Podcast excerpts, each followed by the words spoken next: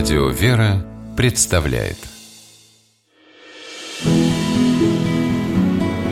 Имена, имена милосердие.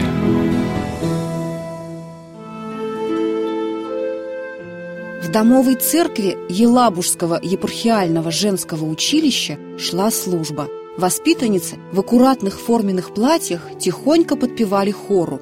В уголке у окна стояла высокая женщина в темном креповом чепце и простом строгом платье. Скромный наряд, приветливое и кроткое выражение лица ничуть не выдавали в ней богачку и миллионершу. И тем не менее, так оно и было. Женщину звали Глафира Федоровна Стахеева. Она была вдовой известного в Елабуге и далеко за ее пределами купца Василия Стахеева, наследницей его миллионного состояния и учредительницей епархиального женского училища.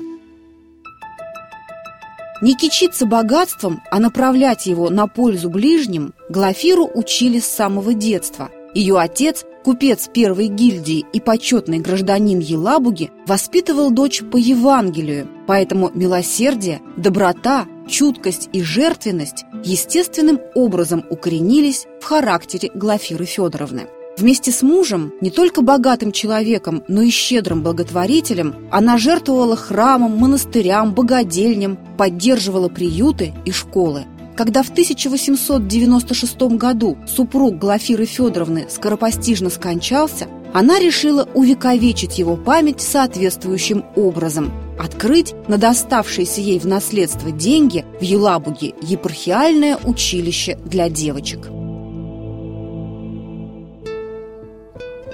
Этот замысел возник не на пустом месте. В письме, адресованном епископу Вятскому Алексею, Глафира Федоровна писала «Мне известно довольно тяжелое положение местного духовенства, поставленного в горькую необходимость отправлять своих детей для обучения за 500 верст. В здании нового училища, по ее задумке, должны были расположиться домовая церковь, учебные классы, помещения для пенсионерок, жилые комнаты для преподавателей.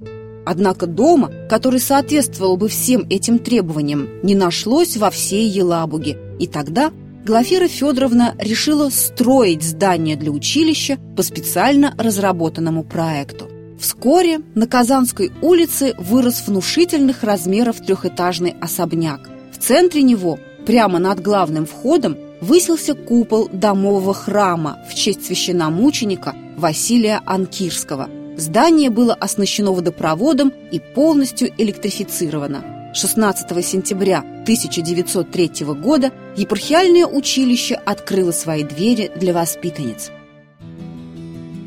Ими стали дочери местного духовенства, преимущественно из бедных семейств, расходы на содержание которых на время их обучения Стахеева полностью брала на себя. Таким образом, строительство и обеспечение училища обошлись ей почти в 500 тысяч рублей, что по тем временам было суммой более чем внушительной. Помимо этого, Глафира Федоровна регулярно делала крупные пожертвования на нужды домового храма училища, в большие церковные праздники устраивала угощения для воспитанниц и преподавателей. Однако это купчиха Стахеева не считала расходами, не потому, что купалась в деньгах, а потому, что потраченное ради блага ближних расценивала как приобретение для души и не ставила себе в заслугу. Поэтому и награду, золотую медаль на Андреевской ленте, пожалованную Стахеевой императором Николаем II, Глафира Федоровна бережно хранила, но очень редко надевала. Впрочем, ее и без регалий уважали и ценили. А подаренное Глафирой Стахеевой здание епархиального женского училища служит елабужцам и поныне. Сегодня в нем располагается Елабужский государственный педагогический университет.